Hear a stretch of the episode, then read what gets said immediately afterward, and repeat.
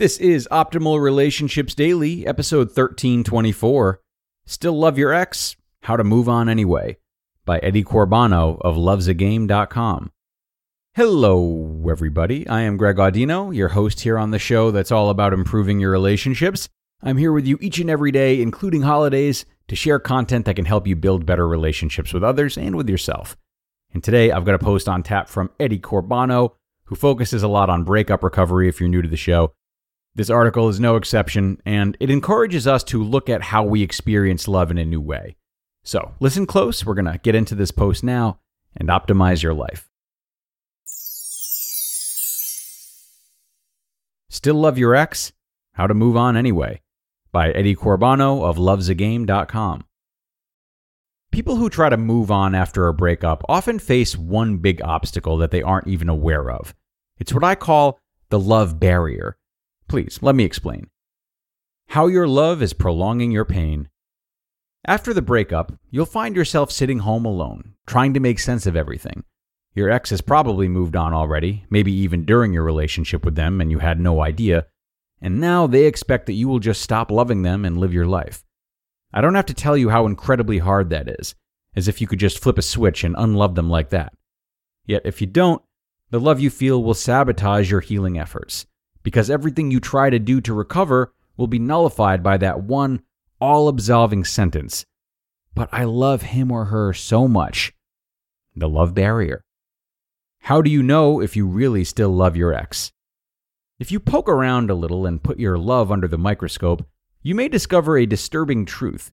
It may not be all pure, unconditional love that you feel at this moment. Maybe you feel selfish love instead. Selfish love creates this fear of loneliness, egoism, lack of self esteem, and a belief that you can't make it alone. It's what makes you social media stalk, beg, plead, and harass them. This isn't at all what real love looks like. Real, unconditional, altruistic love gives your ex space. It's what makes you wish them the best, even if it's without you in their lives. It's the let them fly. If they come back to you, they're yours mentality. It's the strength you receive from the certainty that you have loved and were loved in return. It helps you move forward after a breakup. You say that doesn't sound right, that it's all BS? Then rest assured that there are selfishness and egoism mixed in with the love you feel. Where does this come from, you may ask? It's founded in the self limiting belief that we aren't worthy. See, I knew it. Why would she or he be with me? It comes from the lizard brain induced fear that says you cannot survive on your own. You might get torn apart by wild animals. So ask yourself Do I really love my ex that much that I can't do what's necessary to heal and move on?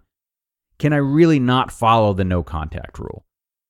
The solution Three steps to move on while you still love them. Based on what we've discussed, you can tear down the love barrier by following these three steps. Number one, open up to the possibility that it's not just love you feel, but also fear, panic, and selfishness. Depending on how long ago your breakup was, whether you've idealized this relationship and your overall view on romantic love, this may be painful to realize. Ask yourself the following questions what do I really feel for them? Were they really perfect, as perfect as I remember them? Can I come up with a list of 10 things that I hated about them? Write that list. Number two, they're gone. Allow that to sink in. I've said it so many times. If they could walk away from you, then let them go. Don't try to change their mind. Don't ask them to come back. If they had the strength, decisiveness, and motivation to leave you, the best thing for you to do is accept it. Everything else will lead to pain and prolong the suffering. Acceptance is the first step to seeing significant improvement after your breakup, and you should make it your top priority to reach it. Consciously choose thoughts that will help you accept the reality of the breakup and all that comes with it.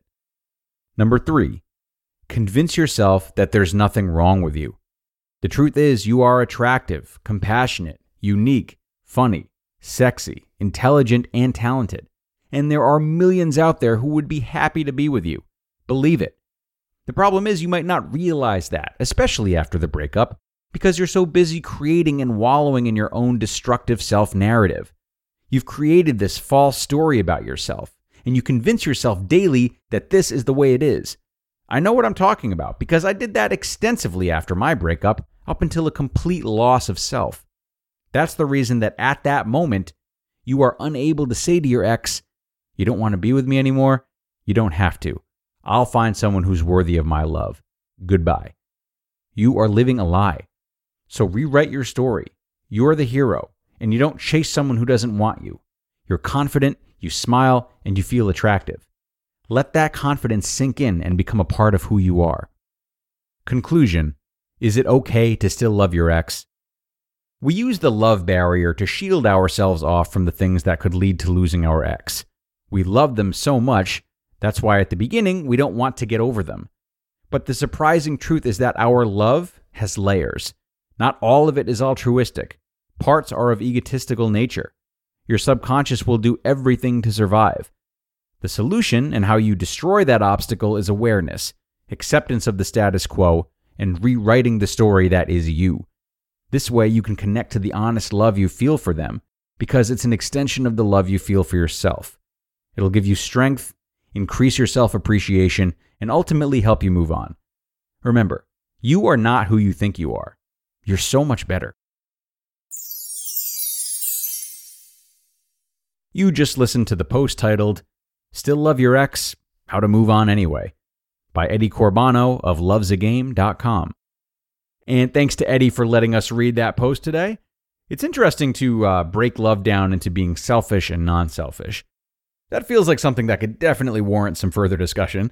But for now, I think it's important that we remind ourselves that however we define selfish love, if we do experience it, it's still not wrong or unnatural. Whether we stay in that phase forever or if we're there just briefly, it's not a feeling to be ashamed of. It's not necessarily what you need to have a healthy relationship with the object of your affection, but it's also not something you're wrong for feeling. So, if that's something you're experiencing, don't feel you have to rush out of it and force different thoughts upon yourself. The best thing you can do for you and the person you care for is to sit with these feelings, examine them, allow them, get curious about them, and see how you come out on the other side of that non resistance, that acceptance, which Eddie obviously talked about a lot today. And with that, it is time to get going, everybody. Thanks as always for joining me and contemplating Eddie's post. And as always, make sure to come on back tomorrow where I will have another post for you and where your optimal life awaits.